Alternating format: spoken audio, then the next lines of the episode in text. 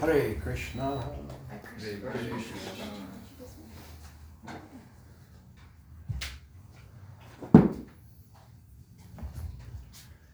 So here we are, we're doing it again, aren't we? Krishna Cove, 2020. Uh, somebody just said recently, 2020 is the year of vision. Who was it that said that? My dad. It was you. I said that? Yeah, When? Just now? I think it was last night. Oh, okay. the year of clarity, Oh, okay. but 2020 vision, yes. Ah. 2020. so The yeah. year of, the year of clarity. Yeah. But actually, that was my wife. I can take credit. for it. Oh, She came up with that. So humble. yeah, I'm telling you. Too humble. Yeah. Too humble. You know what I mean? There's something going on here. All right, so thank you all for coming. Um, it's good to see you. I think you kind of like it here, don't you? Me too. So, uh, good to see you back. Um, so what are we talking about? Door number one, door number two, door number three. Sounds like a game show, doesn't it? Yeah. There's seven doors though.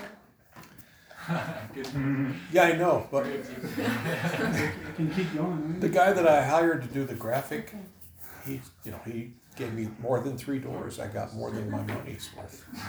So, um, what are we talking about with this door number one, two, and three?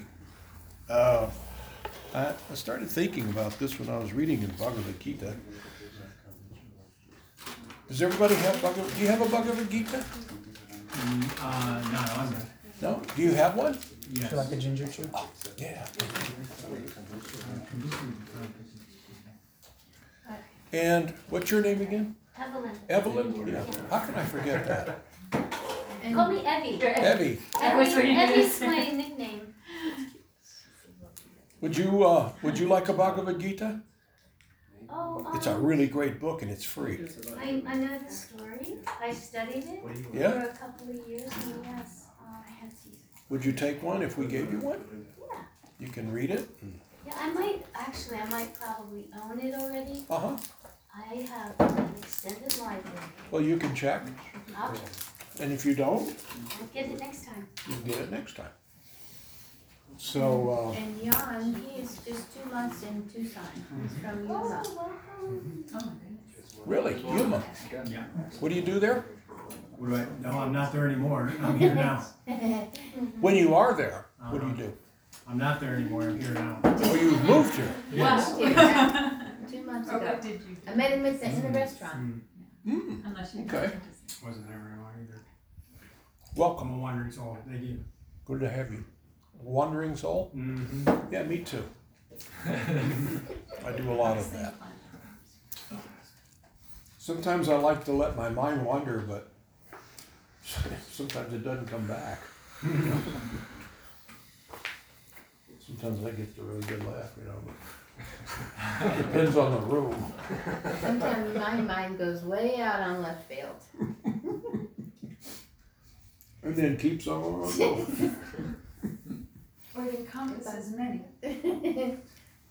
So this is a, uh, an open discussion. Good to have you here, Nick. Uh, so I'm going to talk a little bit. Feel free to interrupt at any time with questions or comments.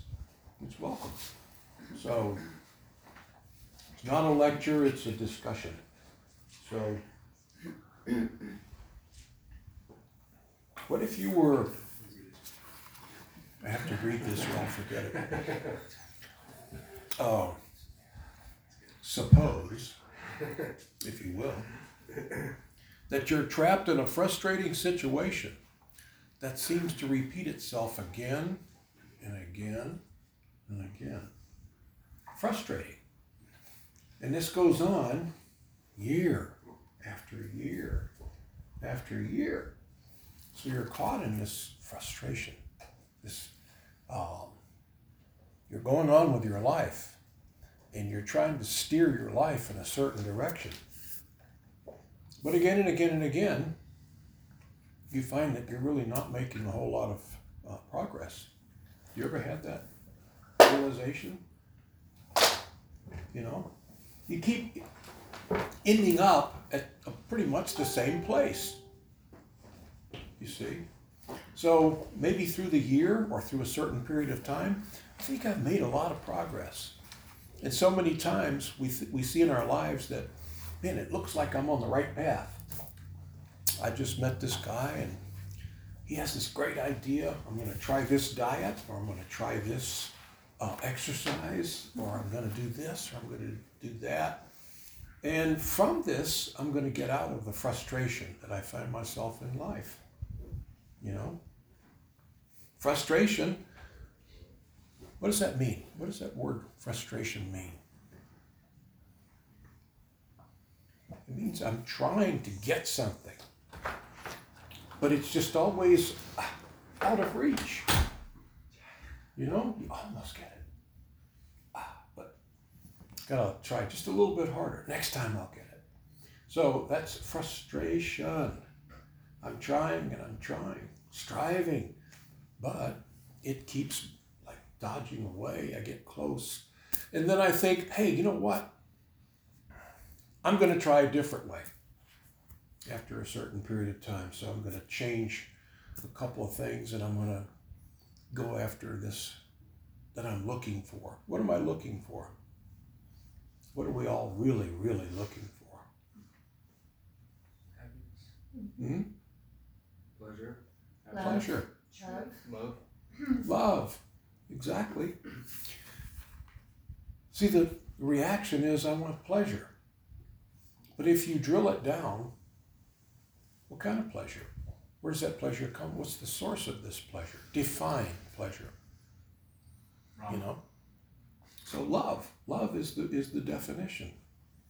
So how is love pleasure?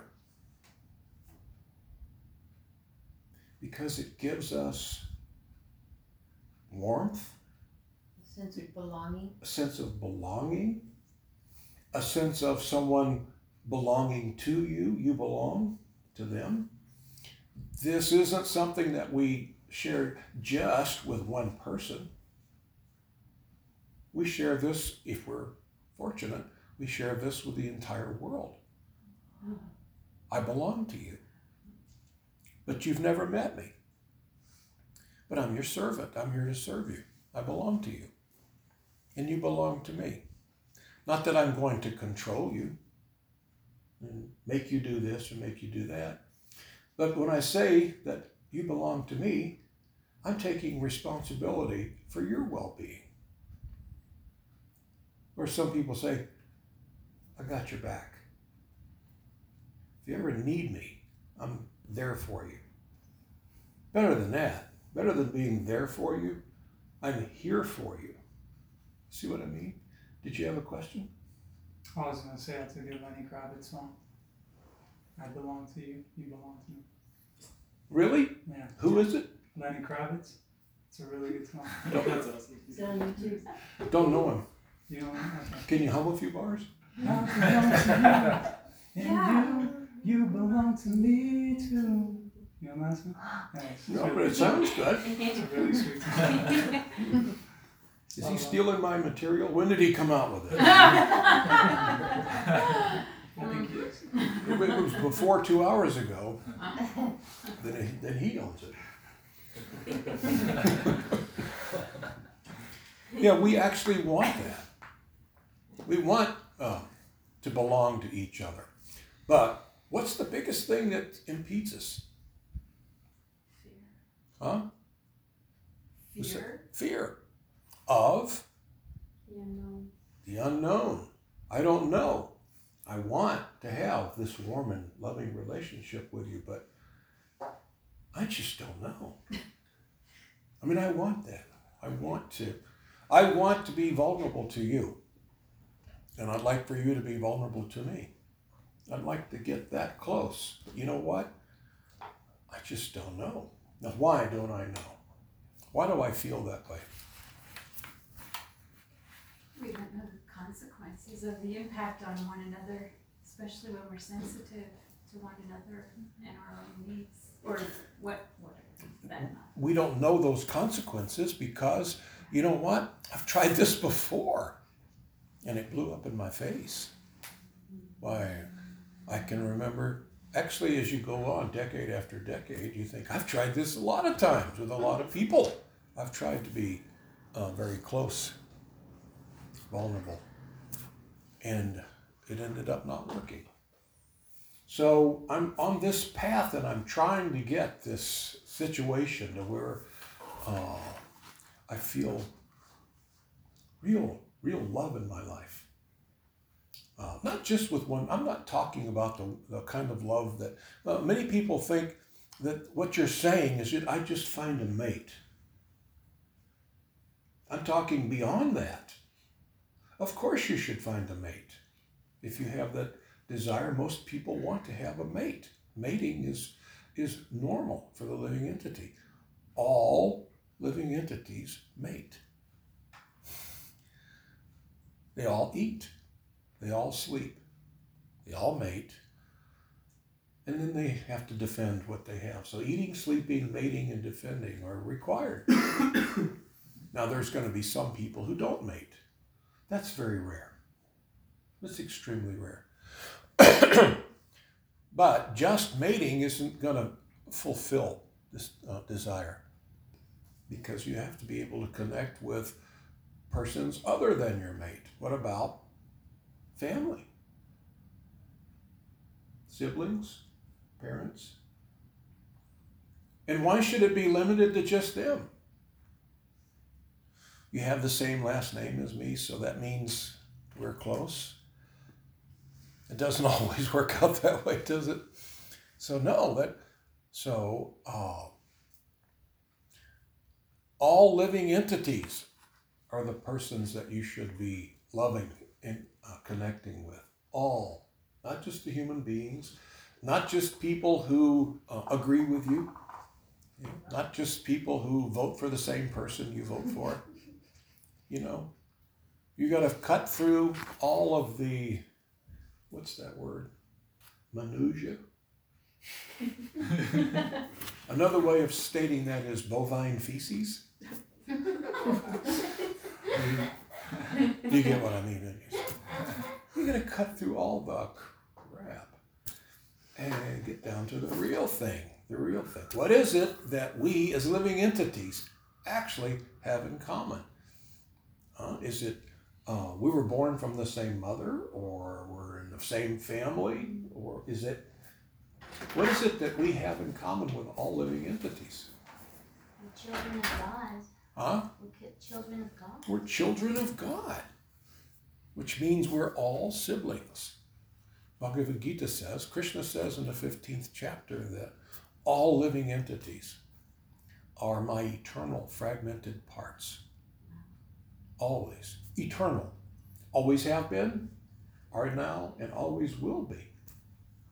So, now if we understand that, that's very comforting, isn't it? So, how do I cash in on it? All right, it's mine. I'm, a, I'm an eternal part of God. So, how do I realize that? That's like if someone came up to you and said, What's your name again, sir? Jan Jan. Hey, Jan. What's your last name? Swanson. Jan Swanson? Are you Jan Swanson? Why?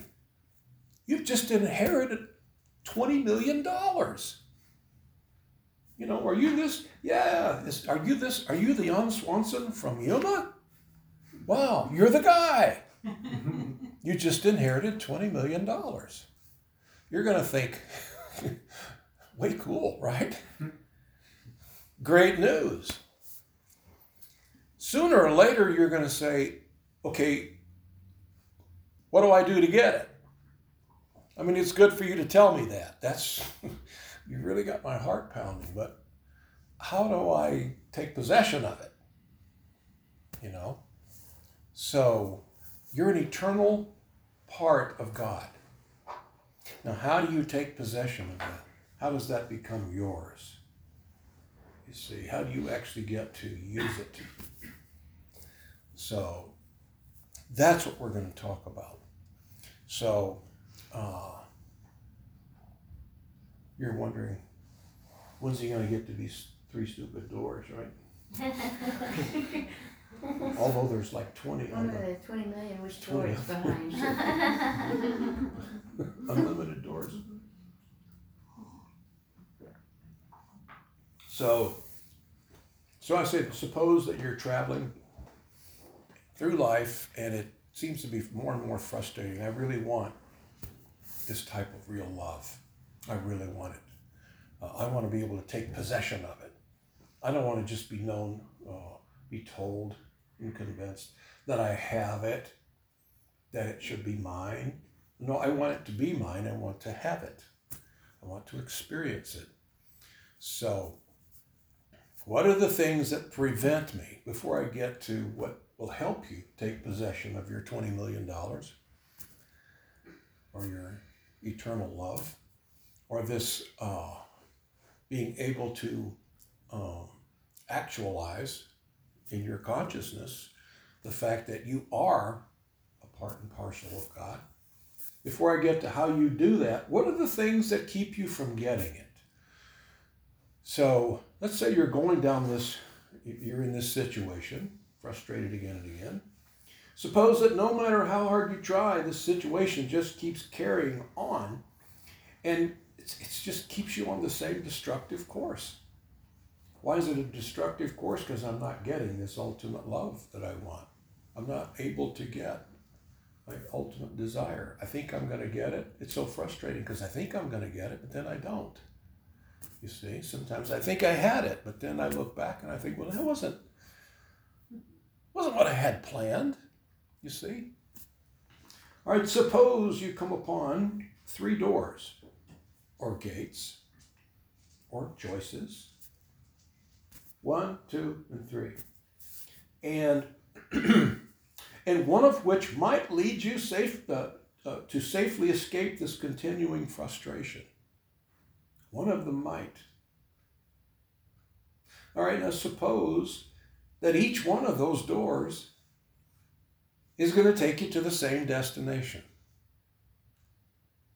continued suffering, continued frustration. So, in other words, I found three choices.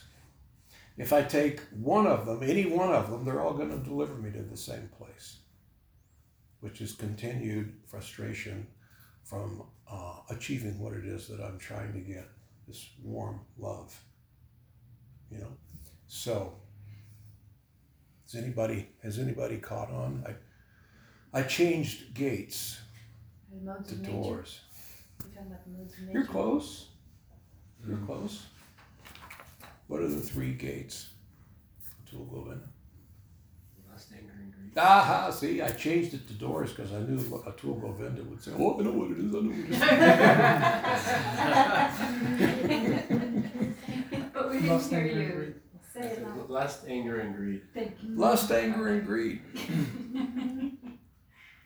So now, how's that work? What am I talking about? I have this desire, right? I want, I want love. I want real love in my life. I mean, the real thing, something that's going to be here forever, for eternity. And so I'm not able to get it. So, but I want it so bad. So from that, lust. I'm lusting, extreme desire. So I think, oh, I know what I need to do. I need to go back to school, get another de- degree. So I'm lusting for that intense desire. From that, I'll get a good job, you know, big dollars.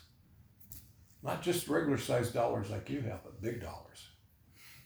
You see, big bank account, great car, fantastic duds. The whole thing that I need that's going to ultimately take me to getting this love. You see what I mean? So we find out that this lust will take will make us go real hard and try hard for something.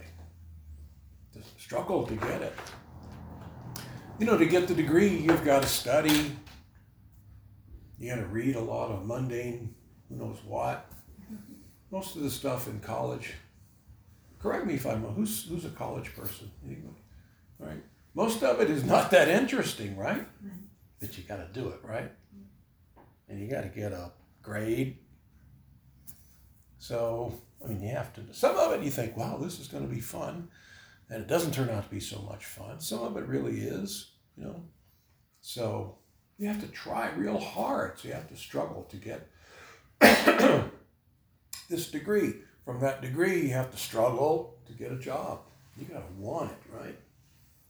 If it's going to pay big bucks, you got to want it really bad because everybody wants the big dollars.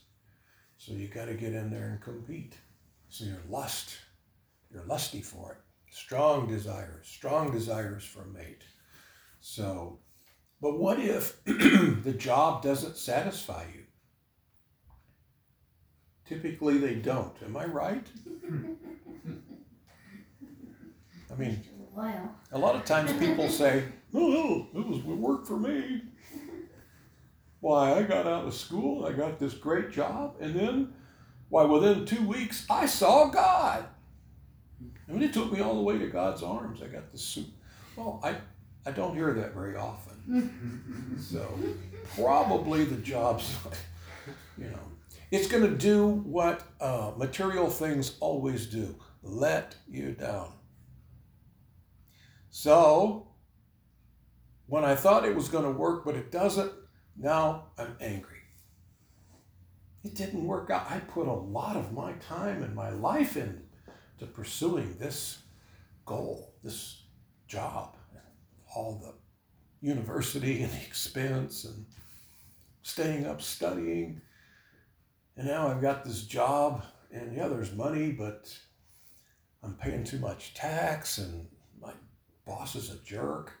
And They may close down this thing and send it over to China. You you see what I mean? So now I'm angry. Typically, lust leads us to anger because material desires can never be fulfilled. Now, you might get some temporary fulfillment. It's like you get a new job and you think there for a while, wow, this is great. This is great. And then later on, you find out it's not that great, you know, or you want something else. Uh, relationships can be like that too. You find someone and you think is is gonna you're gonna have a great relationship. And It turns out it's not. It's disappointing. So material desires, material desires, always end in uh, frustration, anger. I wanted it. I thought it was going to work. Damn it, I'm mad. So lust, anger, greed. You see, now I'm now my greed starts to grow. I wanted even more. You know, I took that class or all those classes in school. Then I got this job and I got the BMW and I got all this stuff and I got him or her or and it didn't work out. So I did I do all that for nothing? Now I've got to go back and figure out another path to get what it is that I want. See? So, but it's my lust and my anger and my greed that lead me into a consciousness that's just taking me down. Down. It's a hellish condition. Very hellish condition to be caught up in uh, lust, anger, and greed in this frustrative uh, mood. You see? So, but yet, how many choices do we have in the material world? Why we do what people say. You know, we do that. We follow the recommendation on the internet. Try this diet, try this, then vote for me, do this, do that, and you'll be. I'll make vote for me. I'll make you happy.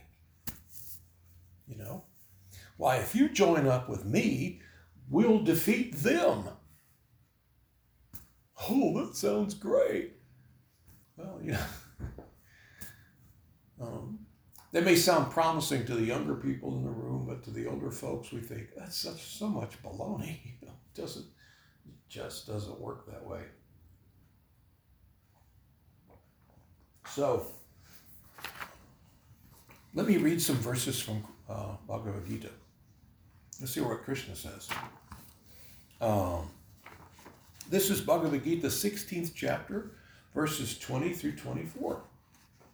Krishna says, Attaining repeated birth and death among the species of demonic life, O son of Kunti, such persons can never approach me. Gradually, they sink down to the most abominable type of existence. Because you're just struggling with the material nature, always trying to overcome material nature.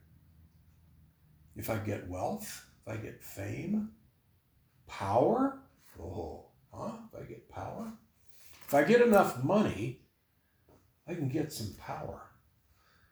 If I get money and power, I'm going to have some fame. Then somebody will adore me. Why, they'll look at me and say, hey, do you know who that is? That guy's rich. That's him. So I'm rich, powerful, famous. Fame, profit. And now I'm adored. Someone's going to want to mate with me. And distinction. Why, he's the guy that invented the, the thingamabob. He came up with the idea. Wow. I bet he lives like a king. I bet he is so happy. Because he's got this fame, all this money, distinction, adoration. You see what I mean? Like, I don't know, who? Jeff Bezos. Is it Bezos or Bezos? I like to pick on him. Is that, is that it? How do you pronounce it? As you like. Either or. Well, he's not here, so we can say. Bezos, I would say. Let's say Bezos, yeah. Jeff Bezos. You know, the guy that did uh, Amazon. And for a long time, he was the richest man in the world. So I had to give him, he was famous, everybody, except for you guys, knew, knew who he was. the cheap shot was. no, he was famous, powerful, distinct, distinctive. I mean, this guy started Amazon. You know, and love. He must have had tremendous love in his life with all that. Of course, this is the guy that had the most expensive divorce in history of the planet. You know, he was the richest guy ever on the face of the earth. And then he had the most expensive divorce ever on the history of the world. So he can see in a grand scale, that these things really don't work. You see, uh, the richest people in the world aren't the happiest. You see, they don't necessarily have this love that we're talking about. Uh, no matter what they, how hard they worked in college or how, how hard they worked in their business. Uh, in my life, I've known many, many wealthy people, and they have as many, if not more, problems than the average guy. They're not really that happy. But they've got money and everybody knows their name. But they have a lot of times alone when they think, I got to do something. I'm on this course that keeps repeating itself. I'm not getting what I want. Just like we were talking. And even though they were very successful in school and business, and everybody knows them. So,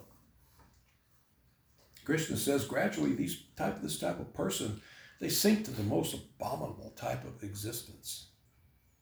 Because if I have to try harder to get this through the only means that I know, work hard, get money, fame, adoration, distinction, you see, and I'm going to have to try harder and harder because that's the only avenues that we know to achieve this. Krishna goes on in the next verse. there are three gates leading to this hell. Aha. That's where I got it. The three gates leading to this hell, this hellish condition, this hellish life of always wanting and always being frustrated. lust, anger, and greed. Every man, uh, every sane man should give these up, for they lead to degradation of the soul. So, this eternal pursuit uh, of the material gratification, some sort of gratification from the material energy. Krishna says that this is the degradation of the soul. You're degrading your soul, you're degrading you. You see? Because you're just trying hard, you're spinning your wheels and getting more and more frustrated. It's like if you uh, get in the mud and you, you know, in your car, you back into the mud and you step on the gas and it starts spinning. It just digs you in deeper, doesn't it? You know, doesn't do any good. You get dug in. So this material pursuit, trying to get fulfillment through the material world, uh, through material pursuit, is just digging you in. It's degrading you. You become degraded. The man who has escaped these three gates of hell, O son of Kunti, performs acts conducive to self realization and thus gradually attains the supreme destination. Ah, light at the end of the tunnel. I don't have to stay stuck. Krishna says the man who has escaped these gates performs acts conducive to self realization. This makes a lot of sense. Let's do things that are conducive to me getting what it is that I want. So let me accept the things that are favorable to me achieving my ultimate goal and reject things that are unfavorable. What's unfavorable? Lust, anger, and greed. Those are, they're not favorable. You have to get up. You have to get out of that rut. What are these things that are conducive? Does anybody know? What are these things that we do that, that actually help us get this goal? First of all, you got to know you got to know what the goal is, and you got to stay focused on it and not get distracted. The goal is Krishna. Krishna, mm-hmm. because Krishna is the source of love. He's it's real love. I am His eternal part and parcel. I belong to Him and he belongs to me. And you got to say to yourself, damn it, I want him. I want him. He's mine. I'm a part. You see? It's just like if you're a member of a family. What you're entitled to associate with that family, aren't you? And yet, here we are, because of our uh, contaminated consciousness, contaminated by the material energy, we're thinking we're so far from God. Why, sometimes we may even wonder if there is such a guy. Because I've sunken, just as Krishna has described, I've sunken into this low form of life, a form of consciousness. I've forgotten because I'm trying to satisfy my desires by ex- exploiting the material energy. And that includes you. I exploit you. We exploit each other. I want what I want. I'm lusty and greedy. And if I have to, I'll make some promises to you so that I can get you to help me get what I want. I may even promise you that, hey, for whatever you help me, I'll help you. You do for me and I'll do for you. Quid pro quo. You see? And then maybe I don't fully live up to my promise because I got you to do what I needed you to do, and I kind of do. You see what I mean? This goes on a lot in the material world. This is we exploit each other. We exploit the resources and each other. You see? Why? Because I've forgotten my position as a loving associate of Krishna.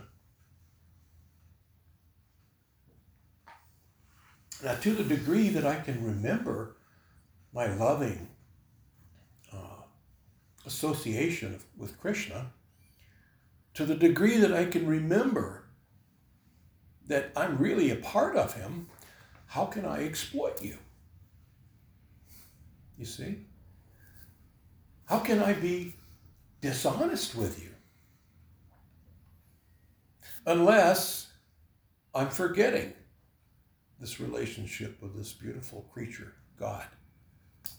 If I can somehow or other block him out, then I can mislead you for my own benefit.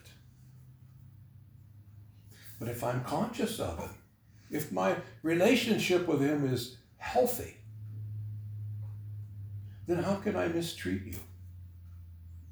You see what I mean? It's not possible. It's like a child doesn't mis, uh, uh, misbehave. Well, I guess some of them do. A lot of them don't. If the father's right there, you know. You see what I mean?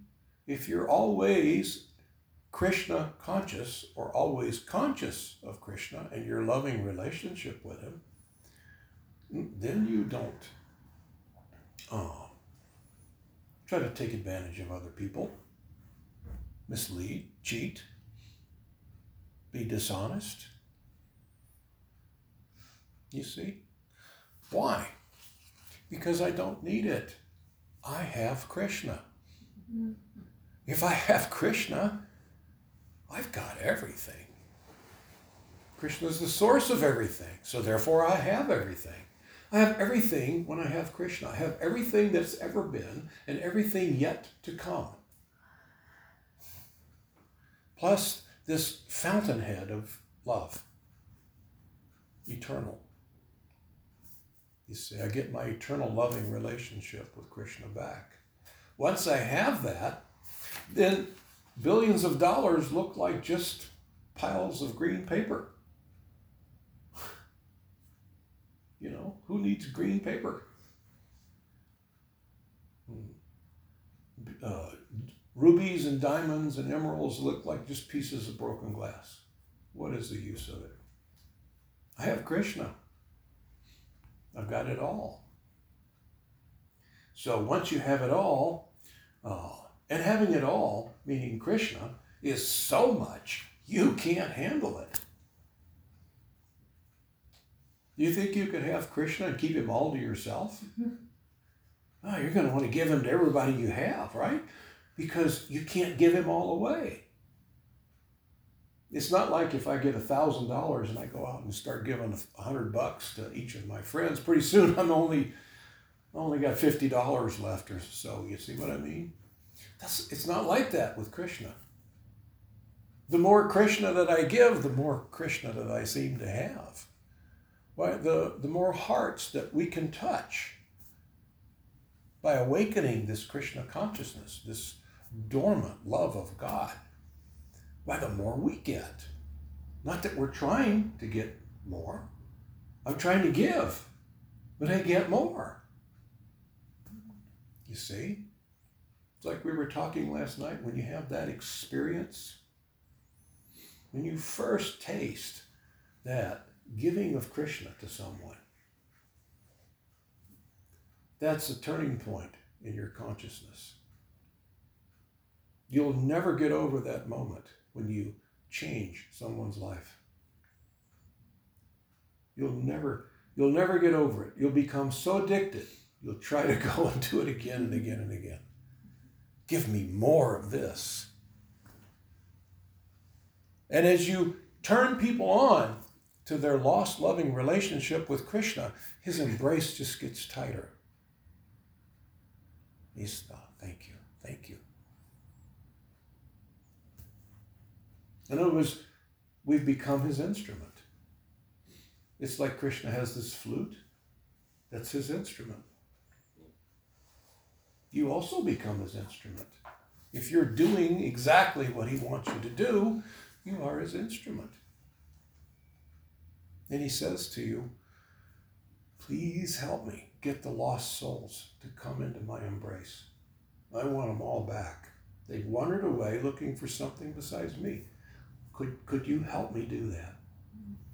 If you would, I'd be eternally grateful. Dad is such a debt to Krishna that he says, I don't have enough wealth to repay you for what that's worth to me. If you can bring one soul to me, I don't have enough wealth to pay you what that is worth to me. And I've got all the wealth. So I'll just have to give you myself. That's my final payment. I, I, I'm so indebted to you that I'm just going to have to become your servant in love, you see. So this is the nature of this Krishna consciousness. Does this make any sense? So this is what we're striving to do. We're trying to get out. The one thing that does make sense. Did I say it was time for questions? No, I'm, No, I'm just I'm kidding. being greedy. I'm sorry. I'm spiritual. I'm just being mean, you know me. Yeah. I, no, I'm, I'm, I'm totally ornery, yeah, but I don't mean to be. Okay, go ahead. You want to hear? No, no, yeah. Okay, forgive me for any speculations, okay? Okay. Um, I know monster at that. Um, you know, there's much spoken about, you know, um, all the, you know, the internal and the external factor of God, Krishna, you know, in our realities. Is there perspective of how to view that or to let that be a part of the realization in our life? Is it that Krishna is outside of us, or that we're just all one big microcosm, and macrocosm with, of Krishna? Krish- Does that make sense? Well, Or is that too everything, much now? if, if uh, Krishna or God is the source of everything, everything, meaning everything, comes from Him. So every everything is in fact Him to some degree. But He has different energies, you see. Of which of these energies you, the soul, is part and parcel you're part of his uh, superior energy. Now, things like rocks, things like that's the inferior energy, but it's still part of him. So, in a way, if I don't know the rest of the story, I can say truthfully, it's all one. Well, it is. Look a little closer. Oh, wait a minute, you have all this cosmic stuff, but hey, look, there are like en- entities there. Okay, they're all one. Okay, look a little closer. Oh, wait a minute, there's all these entities, but they're individuals. They're all made out of the same stuff. They're all made out of Krishna, they're all part, but yet they're individuals. They have personalities, individual personalities. You see? So, yeah, you can say it's all one. You know? It's just a kind of But it's but there's more to it. There's more to that story. Just get a little closer. And we can't be spiritually greedy, you're saying too. It- lust, and greed, like I'm being greedy with another. It's like if you if you look up on a mountain, you could say that mountain's green. And then as you get a little closer, you think, why there's little like little that green that I see is like different bits of green. Hey, wait. They're trees. Well, they're all they're all the same. Well, wait a minute. No, they're not. Some are pine and some are oak. And as you get closer, you see the more the details. So the concept that it's all one is correct from a distance. I guess just how to view Krishna outside us. Okay, never mind. I'll just stop. Yeah. Well, that's now that's what we've tried to do. We've tried to get further away from him and see him from a distance, and we've all been successful at that. we've gotten so far away and our consciousness has been so clouded by chasing what we want for ourselves that we don't even remember him. We don't we don't remember. We've we're lost lost. we lost it, We're just lost. you see. But very rapidly you can get back, back uh, close, up close and personal with Krishna. I like what you said about that. can- No love con, uh, I guess embrace Krishna as well as have a, well, forget it, I forgot. We're, we're never going to get, I mean, this is just logic. If we buy it that if there is a God, Yeah. and that God is the source of everything, then that God is the source of love. So if I want love, then I need to go to God, if there is a God. You see what I mean? That's the best place to get it from the source. So, you know, so if I pursue this love by looking under rocks and prowling around the material world trying to do it uh, the material way, I'm going to always be frustrated. I'll, it'll be a roller coaster ride at best. It'll be really good for a while, then it's just not so good and totally frustrating. Then it gets real good, and and we get tired of this roller coaster up and down. So this process of bhakti yoga allows us to become equipositioned, equipoised. You slice off the peaks and put them in the valleys. So it becomes a nice, steady, level, sweet ride, full of love and fulfillment. Once you feel fulfilled, then you can feel something that you haven't felt for a long time. And you can't feel unless you're fulfilled. And that's gratitude. I feel fulfilled. Oh, I'm so grateful. I'm so thankful. But until you get fulfillment and, and get to keep it, spiritual fulfillment, then what's there to be grateful for? I'm grateful that I almost got fulfillment, or I'm grateful that I got it for a little while. You know, it's like you have a relationship with someone and it breaks off and it doesn't work. And you say, well, at least we had some good times.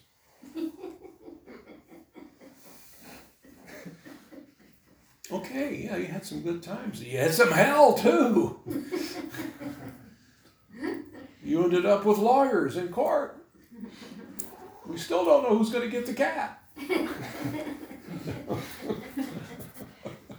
Oh, they're going to fight over everything. See? Well, we had some good years. Boy, that's pitiful. okay, yeah. All right. so, no, no. You, as an eternal living entity, you're not entitled to go through this up and down peaks and valleys. Your eternal nature is to be always fulfilled, to feel that fulfillment. You're eternal, you're full of knowledge, and you're eternally blissful, except when you lose consciousness of who you are and who God is and what your relationship is. You get that back, and you have it all the fulfillment, great gratitude. You see?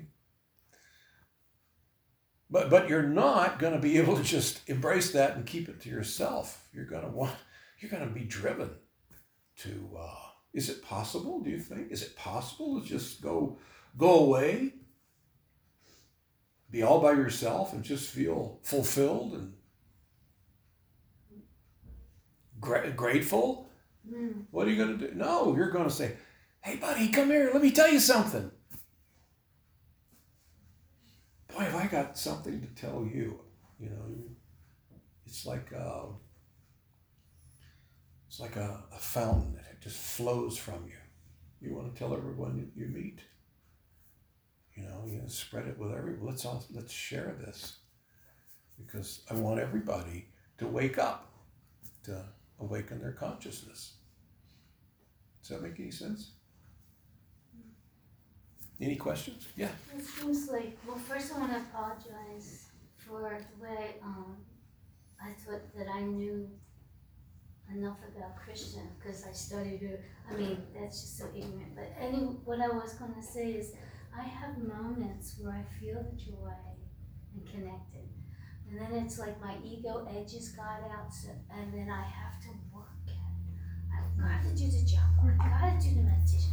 It's like, it's like I have wonderful moments, but they don't last. Yeah, because we start, we get focused on something else. So there's the process of being able to get it and hold on to it. And even once you're holding on to it, there's going to be uh, moments that are still going to give you maybe some sadness. But that sadness is going to be for other people because you care for them. Your suffering is pretty much gone. But you see someone else and the pain, you know. There's just some way I could help you. And I can, I know I can, but I can't get through. You see? But that's a sweeter pain. It's also a deeper pain. If you care for your fellow living entities, once you get in a position where you're okay, you know, you're safe and you know it, uh, then you're going to really want to get other people safe too. It's like you, you've got the, you're on the, now you, you've been pulled into the, the boat, you know, you're drowning, you've been pulled into the lifeboat, you know. So you look at someone and you say, here, here, take my hand. Come on, grab on. It's like that movie, uh, Titanic. Did anybody see that? Grab my hand. Oh no! Oh. Here. Oh.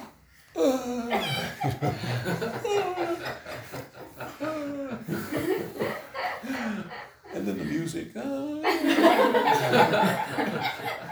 and everyone in the audience is.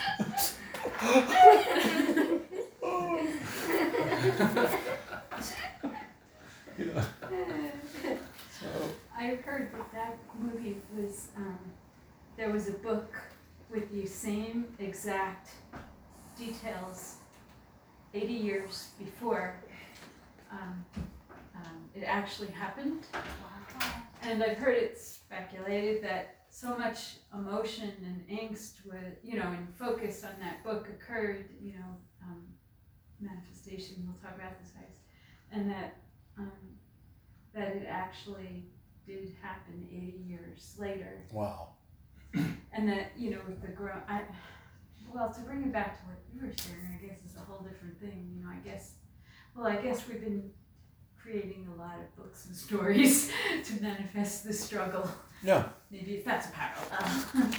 This has been an eternal struggle in this material world with it. With with those who come here, it's an eternal struggle. Everyone, you know, who are the good guys and who are the bad guys? Mm-hmm. Everyone's struggling. Everyone is so uh, lusty to get some enjoyment that we're all, to some degree, dishonest. Nature of the living entity, when you come in contact, even though you're part and parcel of God, when you come in contact with the material energy, you'll have a, a tendency to come under the influence of the illusory energy. So you have a tendency to become illusioned. You have a tendency to make mistakes. We all make mistakes. People say that. We all make mistakes. We all do. We all have a tendency to cheat. If we have to, I can rationalize it. And it was just a little white lie. How did we give colors to lies, you know? little white lie. That's what, you know. And we have imperfect senses. Our senses are not perfect. So we judge things, we perceive through our senses, and they're imperfect. turn the lights off in here, we can't see anything. So our eyes depend on the light, and we depend on so much. So, um, so there we are. We need a transcendental uh, escape, and we need an escape route from this. It's like Evie was saying, you got to get it and be able to keep it. So we do that by, first of all, start every day praying. What's that prayer that we like so much? Hare Krishna, Hare Krishna, Krishna Krishna, Hare Hare, Hare Rama, Hare Rama, Rama Rama, Hare Hare. And then you do that, and you do do that, and you do that. And what you're saying is, oh Radha, pray to Krishna's feminine energy first. If you get Radha, then you get Krishna. Hare, Hara is Radha. Oh Radha. Please, oh Radha. Please, Krishna, please engage me in your loving devotional service. If I start loving devotional service, then I'm restored to my original position. I'm Krishna's instrument. The servant is the instrument of the master. The master says, Hey, go do this. Go make me a cheese sandwich. Master, I thought you were vegan. Okay, make me some kind of sandwich. Just make me a sandwich, damn it. Stupid servants.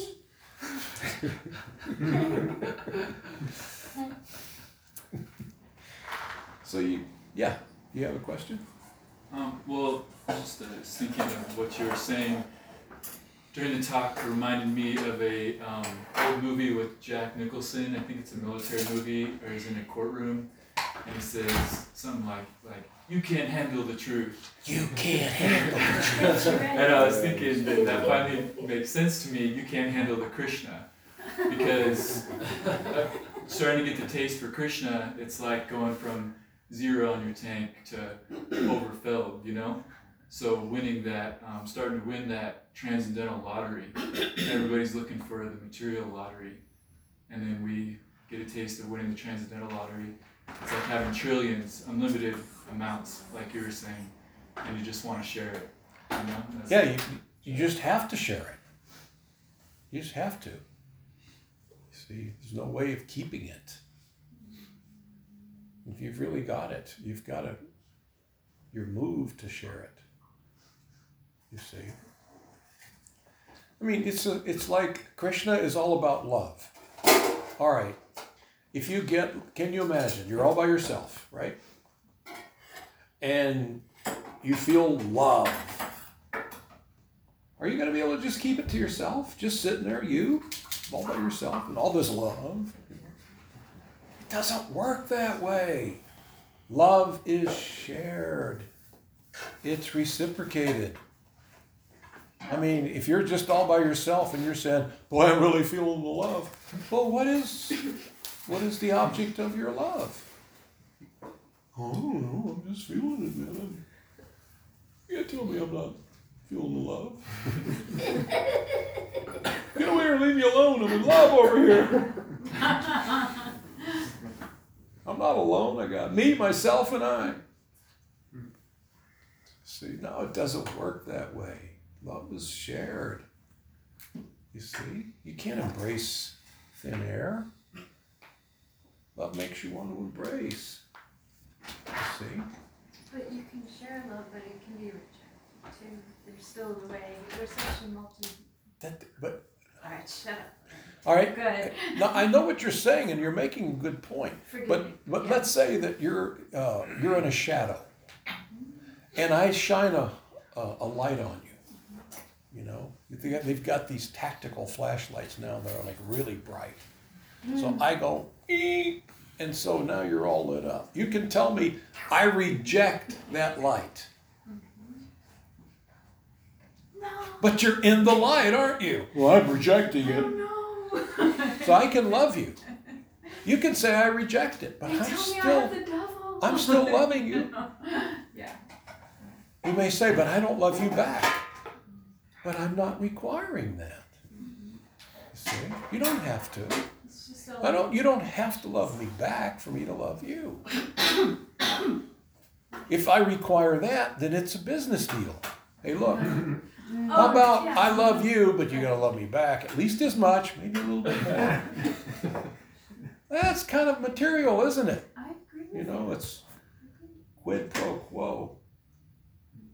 the balance. They made that famous lately in the news. This quid pro quo. What does that mean exactly? Feels, I Yeah, feel just so. for that. What's Huh? that? This for that. Oh this for that. You you scratch my back, I scratch yours. If you do for me, I'll do for you. It's just business. And in the material world, that's kind of the definition of love. You see, in the spiritual world, we just love. Why am I not concerned about people loving me back? Because I'm loved by Krishna. Why, his love is so strong and intense that it's not, I'll never feel un, unloved or underloved. You see? And the thing of it is, I know that you're his part and parcel. I know that you love me. Just like he knows that you love him. Even though you say, No, I don't. I don't even believe there is a God. Well, Krishna knows. I'm here, you're my part and parcel. I know you love me. But you're in the wrong frame of mind right now. Your consciousness is covered over. Mm-hmm. So when you're in this kind of condition, con- in your consciousness, you can think or not think anything. You're completely uh, irresponsible in your thinking, in your consciousness. Well, there's no telling what you could come up with. You see? So once you get that confidence of who you are, who is Krishna, what is your relationship with Krishna, then it doesn't become so much that you go and you say, I love I love this person. Yeah, well they don't like you. okay. To the degree that they dislike me, I might not be able to associate with them because I don't know if they're going to do something That's- crazy. It's not necessary. That doesn't have to mean I don't love them. Yeah, it's you just know. like, It's just like- working. Yeah.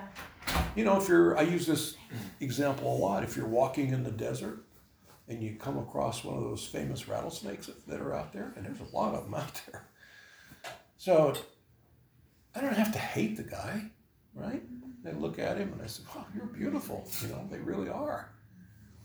But I don't think we can associate. you know, I mean- you're that kind of guy. I mean, even if I try to do something nice for him, I'm still going to get this bite, you know? So I can't even, hey, would you like a sandwich? You know? I can't, I can't share my love with him. I can love him, but I'm not going to get reciprocation. I need to keep my distance. Love him from a distance, you know? Probably a few rattlesnakes out in Yemen, I would imagine. For sure. Yeah. so, one more. Let's see. Let me read another verse before we chow down.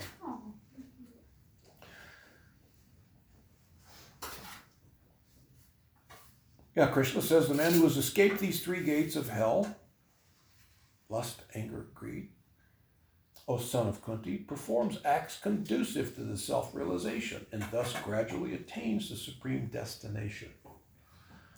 He goes on He who discards scriptural injunctions and acts according to his own whims attains neither perfection nor happiness nor the supreme destination. Wow, that's a powerful statement coming from Krishna personally. Powerful. And so few people have this understanding. Let me read that again. He who discards scriptural injunctions, in other words, in the scriptures, I tell you how to do it. I give you the roadmap. But if you discard that and act according to your own whims, I want to do my own thing, then you attain, ne- uh, uh, attain neither perfection nor happiness nor the supreme destination. If you're going to act on your own whims, that's what got you here. You know? I mean, it's kind of like if you're going someplace and you're, you're using um, Google Maps. What do they call it? GPS. You're using your GPS. And the GPS is saying, turn left on 22nd Street. And you think, hey, I'm going to turn right on 6th. I haven't been down 6th in a long time. I used to have a friend down there. You're not going to get to your destination. You're acting on your whim. You see what I mean? But there are directions on how to get to Krishna, mm-hmm. on how to get it all back, get your consciousness back, get reestablished in your loving relationship with Krishna. But if you decide, no, I'm going to do what I want to do, when I want to do it, how I want to do it, okay. You're going to stay right. You're going to wander around, you know. You're going to do, you do your own thing, you get your own thing. Mm-hmm. You're not going to get Krishna's thing. What are the chances? Do you think God is so cheap that I can just make up some way to get him in my arms? I mean, come on. You know, think of a famous person, a very famous. I was going to say the president, but not, not many people want to go meet him. But I was. If you did, if you did want to meet the president, I wouldn't mind meeting. But I mean, if you did, can you just make up a way to do it? No. But you could find out the way, and maybe you could get and get in front of him and say, "Mr. President, you've done a really good job." Not. I stood with him on the gateway, like ten feet away. Wow. really? When I was younger, when I worked in the air with TWA in in JFK International, in, Yeah. in the airport, and his plane wasn't available, so he got he took his family, um, his first wife and two looked like two twin girls, and they're Long Islanders, I'm from Yeah. Long Island, and uh, you know New York, and well there was a delay. So he and his family patiently waited. We were on the gateway, and I was like ten feet from him, and oh my god, he was hyper alert. I didn't know I was, you know, my sensitivity, but you know, he just like had everybody somewhere.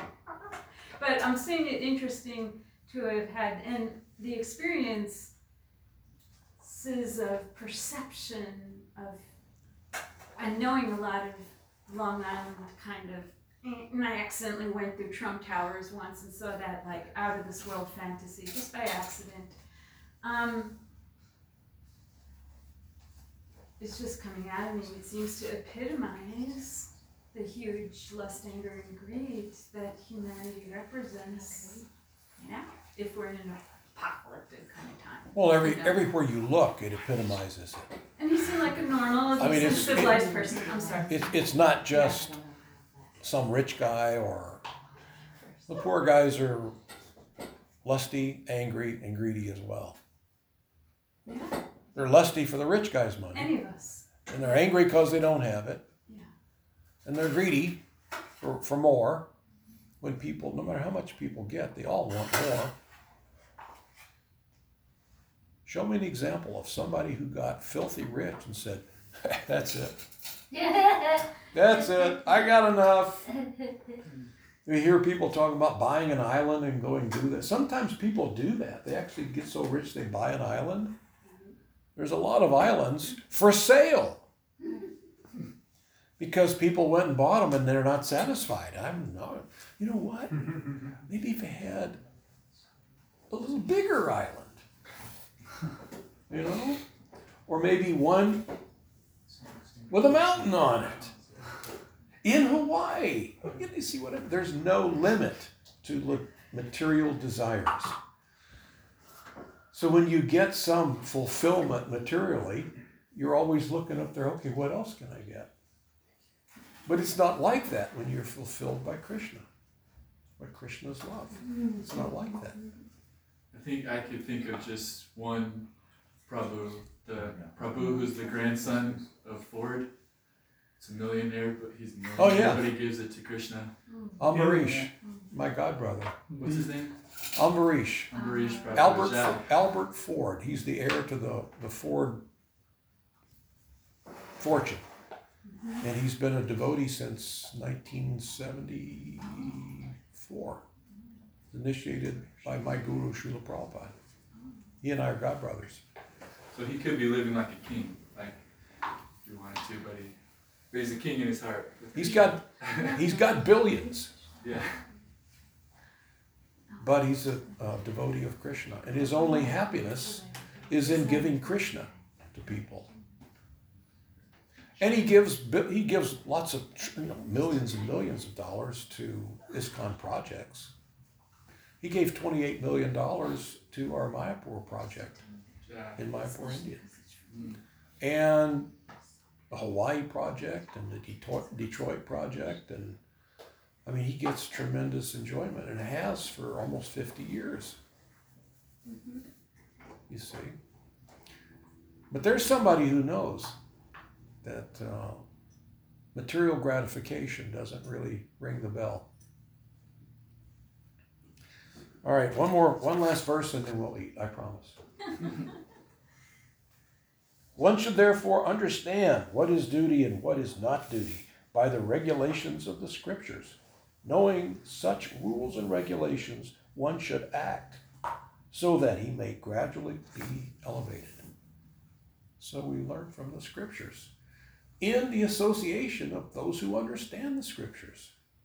Otherwise, we may speculate or try to manipulate the, meaning- the meaning of the scripture to meet some des- material desire that I have. No, I need to discuss it with you, you see. So, all right, are you ready to sign us off? Good night out there. Thank you for tuning in. See you next Thursday, same time, same station.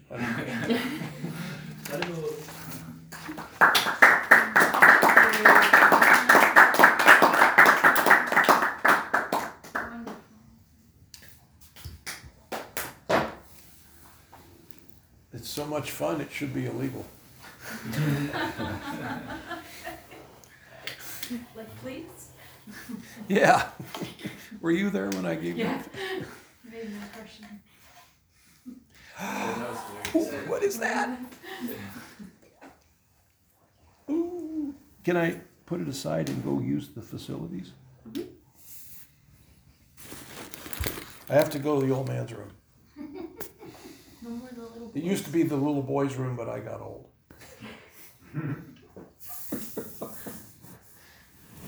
well, this is a funny what Leela said the other night at, at Fry's. Oh, yeah. She's so innocent. She is so wonderful. so, well, that was quick. uh, Krishna.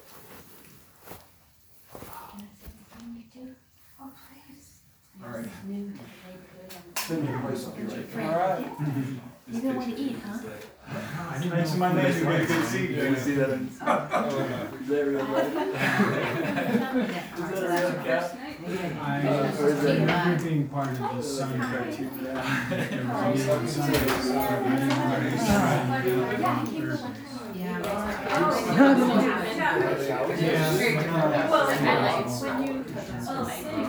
know, it has to be full. Yeah. Partaking in the That's what I Look at that face. Well, you know, that's really, I didn't know she was like, oh, like her, when you told her sister. that she was Oh, I know, that's cool. Yeah. Yeah. Yeah. Oh, this But place. she likes to eat. Yeah, Yeah. at the Or you inside. must give me a little bit of this lemon, so. Yeah. Because. I mean, I think this is like outside the house, but it could be, it's inside the house. Of course, the other day was- Basically, yeah. And they just say, Staying, staying. staying, staying. How can this? No. There's no way to eat Oh, it. staying, staying. No? Oh, I've tried. I'm not not- salad. that's Sure. just- I just The never reason I forget started to my to hands. because I was Yeah. going to try as well. Oh, yeah, it's, So uh, it's your it's favorite thing while you're Finding trying. out, You know. Yeah, it's a- You get better, Yeah. in Pleasant Lake. I don't know if you find out. You still know it. It amazes me. You came all this thing way before your time. The quote unquote sport. It's not hard to me. It's not the same as a sport. The act of. It's very big there. They treat dove hunters like Oh, yeah, that's right. doves, like the symbols of peace. Yeah. They treat it like heroes there because of course they come in. You're, you're pretending this is, you're pretending this is one side, someone's house. People, signs and things. They all have them like wearing. It's so small. Oh, right, so it's still- yeah, it's still Catholic. Gunshots. It's, it's very, it's very, so I couldn't do it. No, I did, I did because I saw what I was on. So it's only a good example. Now, I'm sure But it's, it's the conscience of the people. It's not the case as of yet. Yeah, yeah, yeah. So, I mean, basically, When I found out later, you know, the computers come under back in where we belong. When I knew it was there, I was like, It's awesome. It's just- I was recording it, so it makes me want to do it. Originally, it was part of You saw while I was recording? No, I didn't. I didn't see it. Oh, you were recording. Yeah, I was recording. Yeah, Yeah. so was I. I forgot about that. Yeah. Uh, I got like a stomach